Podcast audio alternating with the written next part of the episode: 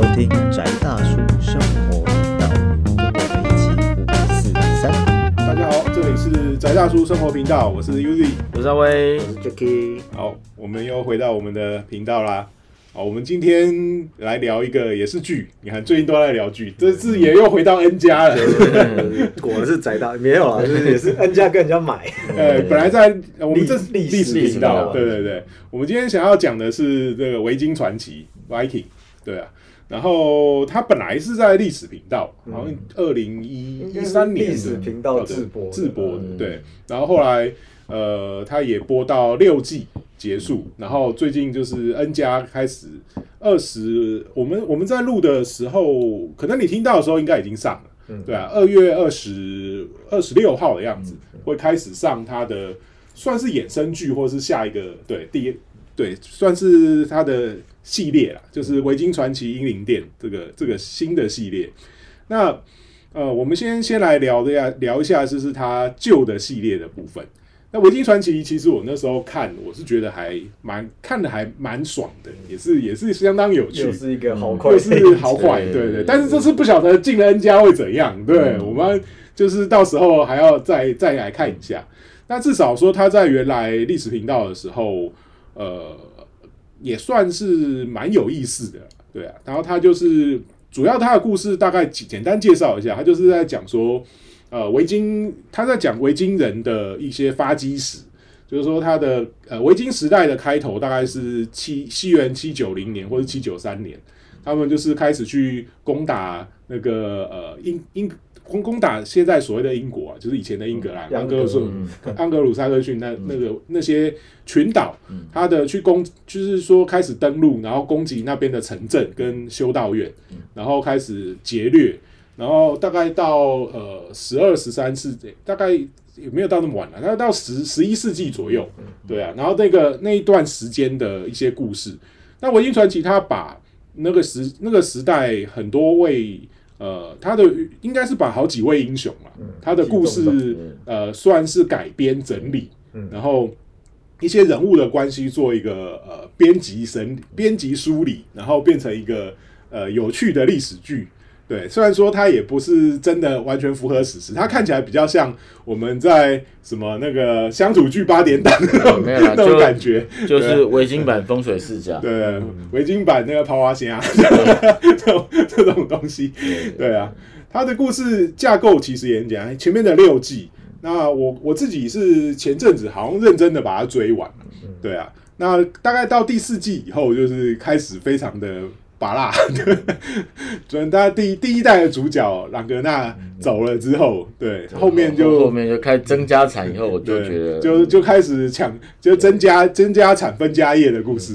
对，他原来的故事大概就是有一位呃那边的维京人的村民，然后他因为自己对于呃冒险的向往，然后违背了领主的命令，然后自己私自跟他的船匠好友，对，帮他弄了一艘船，然后弄一艘就可以远行的船，对对啊，然然后就后航向嗯。传说中禁忌的方向，对啊，就不准不准往那个方向去，往西边去是没有没有尽头的大海，你会死在那里。然后他就找了一些找到新的航行的方法，然后他就开始去发现了新的世界这样子。然后他就是呃，后来他就是反正把把自己的领主也革了命，然后开始变成一个呃小领主，然后后来开始成为维京传说中的英雄这样子。然后他还有他的后继者们，啊，这故事大概简单来说是是这样子。那可是我是觉得，嗯，虽然说就是觉得讲了维京传奇之后，就不得不能不讲那个什么浴血黑帮，套路套路有点像，套路基本上一样，基本上套路一模一样。对，只是那个服装品味有差。下次来讲浴血黑帮。对啊，那其实我觉得那时候看，但是我觉得可可是看维呃维京传奇的时候啊，我觉得看了，嗯，虽然说自己对于那个时代的历史没有非常深入的研究了，其实也是看这边看来的。然后呃，自己以前玩一些像卢恩符文这个东西，然后稍微了解一下北欧神话。那不过我觉得这个系列里面他提到就是呃维京人，就是你可以把它想象成是北欧北欧异教跟基督教之间的一些交流跟冲突。嗯，那我觉得这部分我自己也是还看了还有一些想法跟感感受，有一也有很多的感动。对。他其实第一季开头没多久就有呈现嘛，对啊，反正我们一开始就去就劫掠劫掠那个修道院。修道院游游牧民就有点像我们嗯。以前就是我们国立殡仪馆版本的嗯历史课本里面，就是游牧民族跟那个农耕农农耕华夏民族的冲突这样子的。嗯，那而且我觉得它里面很有趣的是，就是维京人的女性，嗯。她们也有很蛮大的权利，然后而且可以跟男性一样去进行冒险的故事，对啊。然后他的故事里面，我觉得蛮好玩的，就是主角好像在第二季的时候，因为他外遇的关系，哦对对 对，他因为他外遇啊，然后呃，就是外遇的的对象就是大肚子，然后跑来找他，然后他原来的原配非常生气，然后就把他的那个夫给休了，对，算是对，就离婚，然后把他的就问他儿大儿子，嗯对啊，儿子你要跟谁走？就是每一个每一个那个离婚孩子会听到第一个问题，对啊，就你要跟爸爸还是跟妈妈？呃，对对对。然后后来大儿子就跟着妈妈一起离开了。然后后来我觉得很好玩的是，他的太太后来就嫁给另外一个领主啊。嗯，然后就是那个领主就家暴他，然后而且家暴还打不赢，然后就趁他晚上晚上就是要睡觉的时候，还找人揍他，找三个人一起揍他。然后第二天早上，那个女主角就把她的新老公给捅了，自己就变成当地的领主。对，我觉得，然后就跟就跟原来的前夫平起平坐。哎，你是领主，我也是领主那我们就合作出海吧。你看这个是不是很抛虾跟破人之家？然后，然后后来他的他的对，就是男主角就是前夫，然后后来就跟他的新的新欢，然后也生了一些小孩。那他们的小孩就是在后面故事的后半段的，大概在第四五六季的主要的角色们，对啊，所以说他前面的前面大概到四季的中间都是第一任主角他的冒险故事。我最喜欢的角色其实是那个船匠。嗯，对啊，那个佛洛基小小的 对啊，小小的那个船匠，虽然他整天在那边吃蘑菇，他们里面其实是很嗨的东西，对。对啊，他就不会去采那个蘑菇来吃，吃了之后就会看见异象。还有第二个我喜欢的角色是那个先知，嗯，对，预言家、先知。这两个角色其实我是蛮喜欢的，有优秀的同行，对啊，他们一直吃蘑菇，对，但两两个人的特特色就是一起吃蘑菇，不是吃蘑菇。呃，还有里面其实有一个非常重要的角色，就是他们第一次去航海劫掠的时候啊，然后遇到的那个呃，他们把一个传教士带回，一个一个修士修士。带回来。啊，那个修士影响了他后面的好呃，大概第二季跟第三季主要的故事的的一个很重要的角色，就是他变成是。那些维京人跟基督基督徒，就是像是那个沟通对对沟通的桥梁，对啊。那其实那时候的呃环境大概就是北欧呃维京人他们有他们自己各自的部落，然后可是那时候的英国其实其其实就是大不列颠群岛，嗯。其实你可以比对成我们后来看的《冰与火之歌》的状况，分成七国，这样。算类对啊。类邦联其实对对，也有点像他们各自是独立独立小王国，对啊，然后他们各自又有一些合纵连横的问题，然后再串联呃那个维京人，然后来进行彼此之间的斗争这样的故事。没有，就是那个啊，就是冰火话，就是冰火其实是模仿，对，也，是就是没有冰火就是那个那个主要大陆上的去联合那个叫什么幽轮，那个谁，那个那个有一个他们不是有海怪海怪国。铁铁之群岛的。然后回来打自己岛上其他家的，对啊，然后现在只是把视角转成那个岛上的岛上视角回来拍这样。对啊，所以我觉得看了是还蛮蛮开心的，至少大家斧头看那个 该该喷血喷血，对虽然我们不是有看另外一个影片，就解释那个古代什么那个叫什么战古代战场的战术，就说维京人不是这样用的，维京人不会用盾墙，对 维京人不是这样打架的。哦，对但是原则上还是算是有爽的。对，看看盾墙还蛮爽的。对啊，呃，至少画面上感觉有有感度很够。对啊，呃，也合理啊。可是因为维京人他本来就是圆盾型的、啊，他们的盾其实不就是比较轻薄型的，对啊，而且木板类，而且它的那个防御，嗯，就是防御面积总面积其实不像是斯，不像罗马巴达盾那一种，对就是对大型，是一个一个圆盘一放上去就半个身体不见的那一种，这样嗯。嗯嗯，对啊，反正不过反正这种戏就是就是我们身为台湾人，就是我不知道会不会被美国人就是就是就是千万不要相信历史频道，即便它叫历史频道。对其实我觉得应该演艺频道啊，演艺频道，对对有各种演绎啊。对，因为嗯我看一看也觉得，哎，那剧情这样子，嗯，仿佛很合理，但是 总之有点怪怪，有些地方怪怪。然后我就上网一查，发现，哎哎，我干哎干不是嘛？这个并不是，这 这种真的不一样啊？而且就是哦，看起来是哦，谁是谁儿子没有错，但是那个前面后面搭起来的地方又不太对。然后维京人他的很多时候他的历史也是到后来的呃基督教的的教士重新帮他们整理出来的。啊、嗯。那时候的很多历史其实也是传说啊，嗯。就是你在酒馆里面听到吟游诗人那边一边弹一边唱讲出来的一些故事，对啊，所以很多时候是这样子。嗯。对，但是就是我我是觉得就是至少，嗯我觉得我觉得前面紧凑度很够啦。对啊，对，就是那个就是第一男主角的整趴算起来，嗯。就是就看起来都还蛮爽。嗯。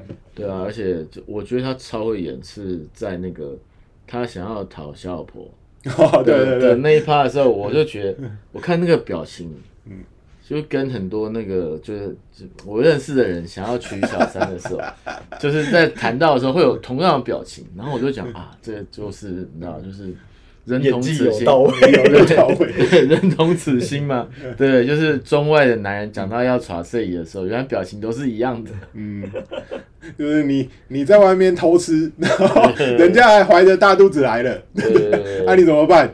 那那个男主角的态度是，其实国王是可以有两个皇后的，或者我们领主很多都有两个太太。你们能不能试着好好相处呢？人家大肚子都来。了，对他他要生了嘛，你让他生完，我们再解决，对。不对？对，然后就哎、那老婆就说啊，我我你说了就算，那我算什么？但是真的啦，我觉得就是，幸好女主角挑的好，嗯，对，女主角如果是像真的维京人的话，就 就就就就很难看下去了。不过，对 我我也有可能，对啊，因为女主角其实我觉得她她演到后面了，对啊，我觉得甚至演到后面，她儿子都已经 很大，她看起来跟她儿子差不多大，对对对对没有没有老太啊，那对个女主角呃大老婆啦对，大老婆就是嗯大老婆算是一个嗯，呃，他的五官其实有一点点像，我记得他是加拿，大演员，有一点点像那个 Scarlett Johansson，有有有微微有对微对对微，但是整体好像应该比 Scarlett Johansson 要来的肉。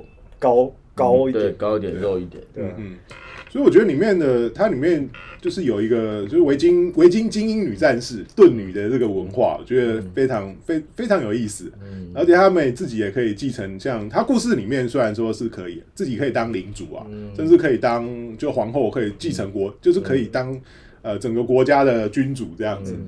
对啊，所以说其实感觉里面大家其实还蛮平权的嘛，对，其实那个时代好像虽然不知道是不是真的，但我们就姑且当做现在就是北欧各国的那个，现在的状况好像也是啊，因为其实以那时那个环境来说，我觉得每一个人都是一个很重要的力量。你要是不，就是大家既然都有一起出力，然后呃，大家平等也是应该的啊、对。对啊。所以说，我觉得算是还蛮那个合理那的。可是这个东西嗯。搞不好，我们可能做点研究给他讨论，就是嗯。因为几因为大部分我们之前聊到的这种，你要说男女啊、平权啊、政治体系的，通常都还是属于呃陆地上的，嗯。嗯嗯就是就是比如说我们最熟悉的这种华夏的泛华夏，就是这种大陆类型的嘛，嗯。顶多到东南亚可能有列呃列岛类型，但是它还是以土地上资源为主的嗯。这种部落分布以及这种政治权力的的的结构的构成。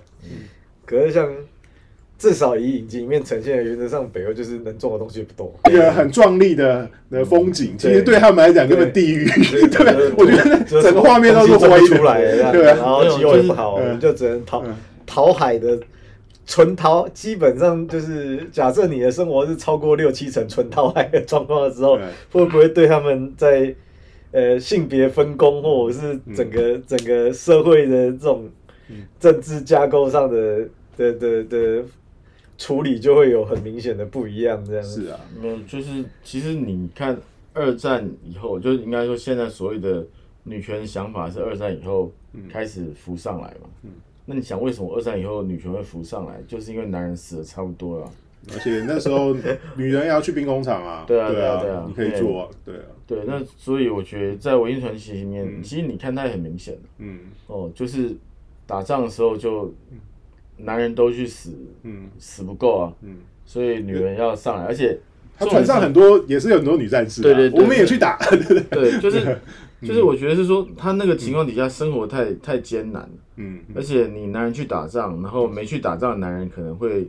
就是潜潜入你家，有有，他第一第一季有那个故事，第一集的时候，你老公不在哦，我们两个来，对不对？哈，就是呃，这位这位嫂子，对？你老公不在是吗？我们可以商量一下嘛。对，结果他跑去经营女战士家里，传说中的盾女，对对对，哦，然后然后就就吃亏嘛。但是我觉得就是那是那个你社会结构发展上面，你必然会这样啊，就是你付出就是。我讲白了，传统传统男呃父权社会是因为父权拥有武力嘛，嗯嗯，对不对？然后就是女性没有太多武力的训练，嗯，对，所以纯粹也是用拳头，嗯，打赢了这个权利啊，嗯，然后在二战以后，对不对？这些女人发现，哎，这个其实枪我也会做，对，炮炮操我也可以跳啊，对，那那事情就就就变成另外一个新的局面嘛。嗯，对啊，那我觉得在《维京传奇》里面，就是就是可能就是他们生活真的太太太艰辛了。嗯，对，因为真的对，就是你看那个，就是没有什么没有什么女人当男用，男人当狗用，是男女人都当狗用的状况。大家大家都是狗就没有错，对不对？就是你看冰岛也是最近才成为这种什么旅游重要景点，原因是为什么？就是大家都吃很饱了，嗯，然后你都有那个很高级的羽绒衣可以穿了以后。你突然就觉得冰岛那种风景很美，嗯，哦，那个极简的感觉，那个一望无际的冰原，对不对？你觉得很浪漫，嗯，对。然后，但是在没有羽绒衣，嗯，对，没有手机，嗯，对不对？没有打火机，嗯，对，你还要烧金鱼油的时候，然后你告诉我说你在那个地方可以看到。一望无际的冰原就很浪漫，我觉得那个是脑子有洞人。其实我觉得里面比较残酷的部分就是像呃，我觉得像我们提到这部分啊，就像弗洛基他不是对那个船匠，他有有一段故事是他决定要独自去航海，对，然后他发现了一个他认为是有神存在的岛，然后可是他们到那里之后就发现就是哇塞，那个也很难。就是那里没有人是有道理的，对啊，只剩下神是有道理，对啊。然后他们因为生活的艰困，就发生了一些很可怕的事情，对啊，嗯，对，所以我我我我觉得就是说，就是其实看围巾真的会，可以其实是相对反思很多事情啊，嗯，哦，就像我刚刚讲嘛，我我其实。我从以前就没有真的觉得这种一望无际的 什么海啊、辽阔啊、沙小啊，是因为我爸捕鱼嘛，我爸是渔民，然后转商船。我从小听到真的就是那种，哦，比如说啊，我那个船难谁死掉了，哦，那谁谁家有谁出去不回来了，嗯嗯，对，就是。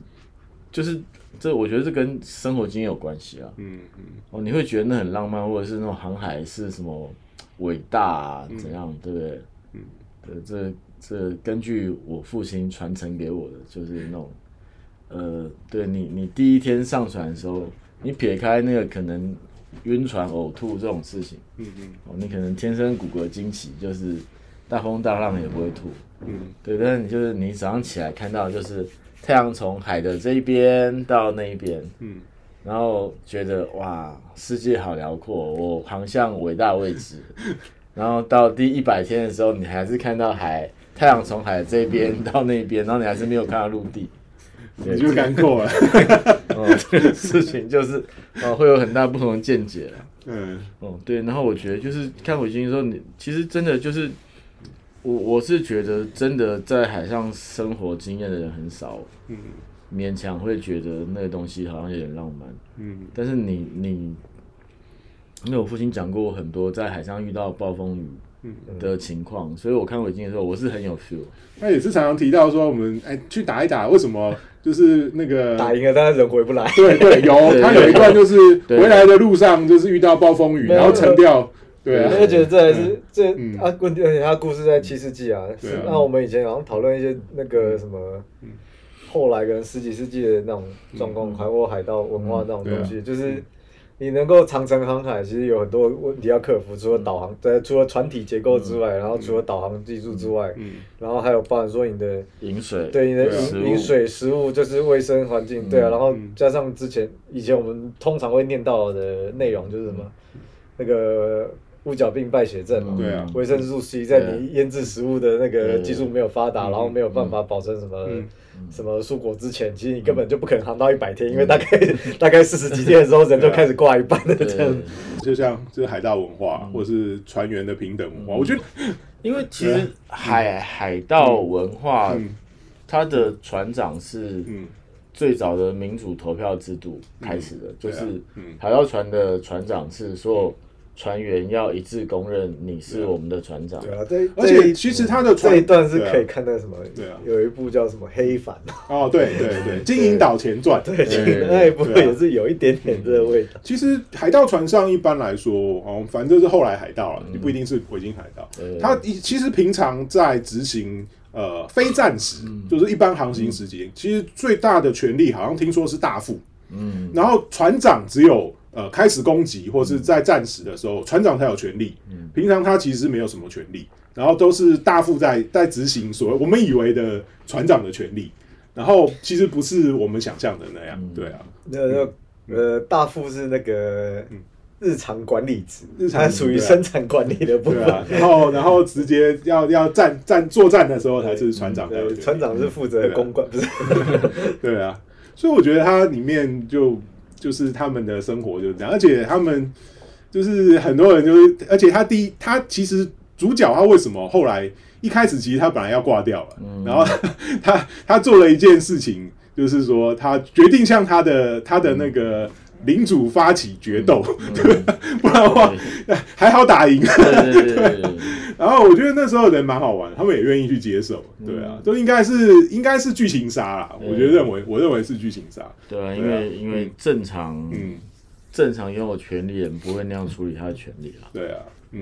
因为因为所有的革命，我们这样一路看下来嘛，合理的都是嗯，就是就跟那个看格斗看久了嘛，你就不会相信电影里面的格斗，为什么？因为它里面也有蛮多那个主要角色的一些有趣的冒险啊他们有去地中海啊，对然后对对去那个什么西班牙啊我，我是觉得那一趴就是讲太短，对，因为就是嗯。感觉那个就更像嗯，就是一千零一夜的故事的感觉，对啊。呃，北海小英雄，还有一段有那个俄罗斯人啊，对对对對那对。个那个，所以他们有蛮蛮蛮丰富的故事啊，我觉得，对啊，唯一不能我就不能理解就是那个。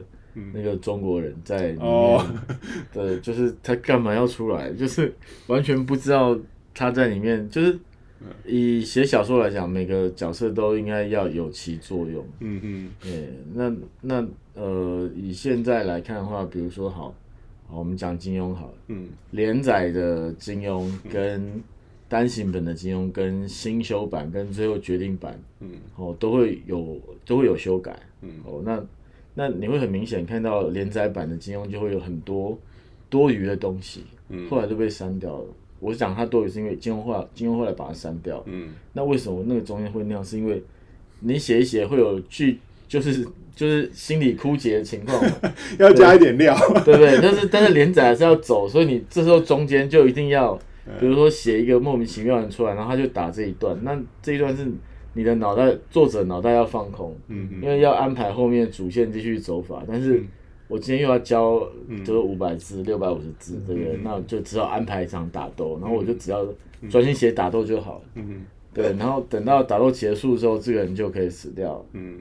哦，那那这是小说可以连载小说可以这样做，嗯。但是我真的觉得在维新里面最大的败笔就是这个中国女人，就是她从头到尾莫名其妙的跑出来。她她出现的目的是要腐化主角。对，就因为 因为嗯就是嗯就是她为了要让主主角开始吸毒，嗯但是又不能让他只吃蘑菇，为什么？因为如果他他突然半途吃蘑菇，会显得不合理。嗯为什么？因为他的朋友早就在一起吃蘑菇了，对？吃的非常高兴了，对？那吃出幻觉来，对不对？吃出吃出要去寻找那个，新新神的大陆。对对对，神的的大陆哦净土，对不对？对，人活着都要去找净土，对不对？哎，他都没有吃，嗯。对不对？但是那一段其实也是，我觉得它也有它的意义啦。就是说，因为那时候主角因为受伤，嗯，他的他在打仗的时候，他从城墙上掉下来对对对，然后受了非常重的伤。虽然说后面有有有撑赢了，嗯可是他回来就是持续受到那个伤的影响。对，但就变成是说，这个中国女人出来的角色就是，嗯就很西方传统观点啊，它就是属于一种神秘型的角色，嗯嗯。它带来一种神秘的药物，可以哦，就是支持主角，然后然后嗯。就是为下一步的腐败制造一个嗯，开头。对啊，对，但是就哎，主角腐败之后，他就死掉了，然后就嗯。就他就死掉了，你懂我意思吗？我就是在在故事上面，这个东西就变很突兀，就是嗯，事实上可能，如果以以人生之现实，那当然这种事情很正常，对，对。但是在故事里面，它就会变得很奇怪，就是你莫名其妙出来了，然后莫名其妙就就没有了，嗯，他完成了他的工作吧，就是对对对。就是腐化这件事。，对对对。然后让但但是主角后来也有稍微再醒来了。但这个没有辱华的性质嘛，对啊这这 Netflix 啊不，那就 大大大部分那时候还是历史迷 大部分不，大部分不，对啊，就匪谍任务达成。它其实里面有好几个有趣的人物关系啦，一个就是那个弗洛基跟那个爱塞斯坦那个修士，他们两个之间的冲突，就是呃维北欧北欧维京人对跟那个基督徒当异教啊，它对啊对啊有一个比较标准名称，对北方异教。对，嗯，但是就是你讲异教，就我就对怕，以以那个这个时代正统信仰来说，你当然叫异教啦。对但是 对啊这就是。就就是我觉得里面还是有有一些试图融合的部分嘛，嗯哦，然后市长后来就是说，嗯，对他说那个就我我我我见到他中间有一些有一些影响。他说我现在跳这边，我又跳回来了，对，我又相信主了，我又不相信主了。对，就是，但是我真的觉得，其实它里面我觉得比较好的是在宗教态度上面，对啊，我是觉得历史上面是很不严谨，嗯嗯但是宗教态度上面非常异常严谨。嗯嗯。我说异常严谨，不是说，你看哦，刚开始嗯。他其实相信了，就是他从基督徒变成北欧异教徒，嗯嗯。然后他又回到基督徒世界的时候，嗯。其实他就开始讲一些比较居中的话，比如说他跟他的主教讲说，嗯。他说他们的神跟我们神是有类似的地方，嗯。他一样是哦，就是死后复活，嗯嗯，哦，一样是十字架钉钉在树上，他们倒吊在树，倒吊在树上，哦，然后复活。其实他他们的神跟我们的神可能是同一个，嗯嗯，对他就是自己有有讲，这算公道话嘛？对啊，结果被主教 对靠靠北，这位弟兄，你的信仰，对不够坚定。对？哦，你怎么会觉得这是一样你是？吃了太多蘑菇吗？对，但是我我真的觉得，就是说，比如他也不是说啊，因为我被抓了，然后你们都信北欧异教，然后我现在不信北欧异教，就要被拿去训神了。对啊。哦，那所以我就信了，他也不是，对？他反而就是他经验上面他有经验到，嗯嗯，就至少他的神秘体验经验是有到，对啊，对他的神秘体验，他至少有至少呃，不管是幻觉或者怎么样，这他感觉到奥丁嘛，嗯嗯。对，所以他就信了嘛。嗯，对，只是说他后来又感觉到耶稣，啊，这就是另外一回事。里面有一段蛮有趣的地方，也是，就是说他们家族旅行，对，我们去圣地朝圣吧，对对对。就是北欧异教的圣地，然后这是一个非常有趣的欢乐地方，对然后大家一起吃蘑菇，对。大家一起在户外轰趴，然后进行一个大概好几天的仪式，这样，对，但是就是好几天仪式之后，嗯，就你就被人家抓去抓去那个洗干净了，这件事情，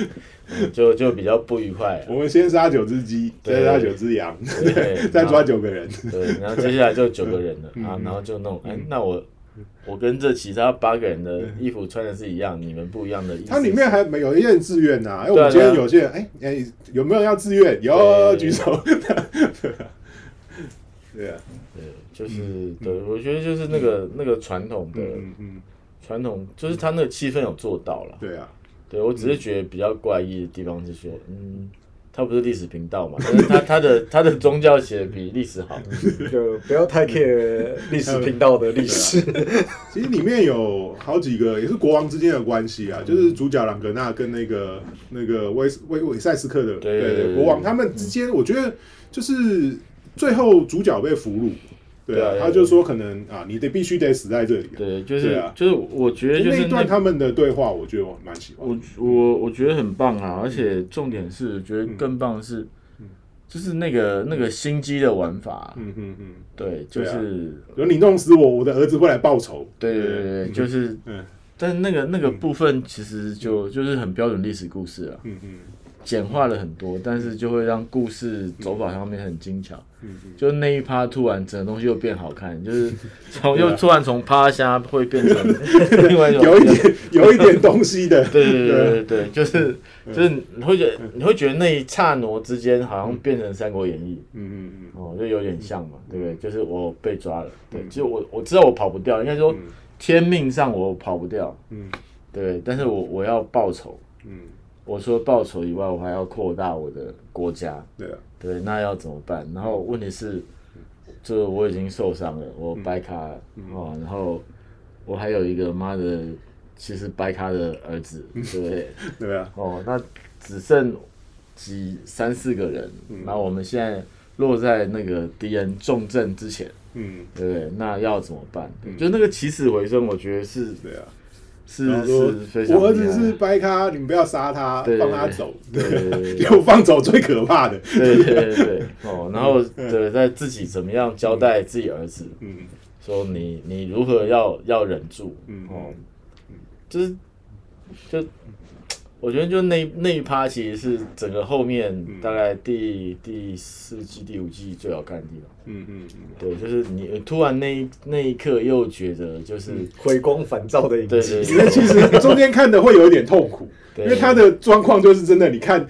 差不多就是像你要看一整年的夜市人生，可是要锁在 一一个礼拜之内把夜市人生干完的那种感觉。对，他他就中间你就觉得这这要干嘛？所以就是我们已经投过，就是老美的状况就是嗯。就是这种嗯。这种骗骗骗收视率的剧集写法，就是古今中外但是皆他他他好的他好的地方是这个，坏也就是坏的地方是这个啊。可是他好的地方，他偶尔又有一些亮点，对这真的是很不错的东西，你会忍不住想看。可是它中间会有一些，就是呢就是你又很难，你要快快，你又不晓得什么时候你该停下来，对啊。就，感觉跟以前嗯以前还需要买买 CD 买专辑的时候，就是整首 对。整张里面十三十三首里面有大概有十首是垃圾，对对对对 拿来填数量的。对但是你花钱买单曲，单曲又又又很贵，对啊，对，然后又一堆莫名，其实你买单曲的坏处是里面有一堆莫名其妙 remix，然后 remix 又超烂，对，就是为了一首歌，然后花了半张专辑的钱。对啊，嗯。问题是这首这张专辑里面有三首歌很好听，嗯嗯，那你就完蛋了，就是我是要花一张半专辑的钱去买这三首歌，然后再加上很多乐色 remix，对啊，对对，就是现在说所有任何频道的影集的卖法，对啊，所以呃，除了《维京传奇》之外啊，其实另外就是可以看《最后的王国》啊，那是另外视角。嗯。对。啊，就是那个杨格鲁萨对对，杨格鲁萨特逊视角，对啊，嗯。所以说也是可以趁这时候先看，因为里面有一些人物是从是是两边会出现，嗯，然后接下来就是看看 N 加 N 加这次的版本，不知道会怎样。对啊不，不太不受伤。没有，我还是看一下啦。对啊，至少就是我，我觉得 N 加就是很多好东西，，N 加出钱在做以后就就很难说了。对，对，就就是充满疑虑。觉得人家好的地方就是钱，不好的地方也 对，对啊。没有，那就是就是他是太信任这些嗯，制作团队，还是怎么样？没有啊，他们有现在有些问题啊。对啊，我们之前也泡了很多，请转回去听我们前面的炮轰这样子。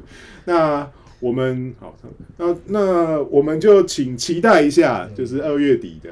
对我们节目上的时候，你应该开始，可能可以开始看到了。对对那我们可能后面再再开一集来讨论，如果有机会的话。对，但是了解一下维京人的历史是非常有趣的，因为那个真的就是，应该换一个角度来说啦，就是以我们还受国立殡仪馆教育长大的孩子来说呢，对，我们从来没有想过匈奴是怎么样在看他们怎么样愉快的进入了南方草原的生活啊，他们对我吃吃着火锅唱着歌，突然马北就来了。对对，在南方的农民们，对不对？吃着火锅唱着歌，对，突然那个北方就听到马蹄声，对啊，然后日子就就另外翻天覆地的变化。对啊，好，那我们这一期就差不多到这边。这里是宅大叔生活频道，我是 Uzi，我是阿威。Jackie 好，我们下一集再见，谢谢大家。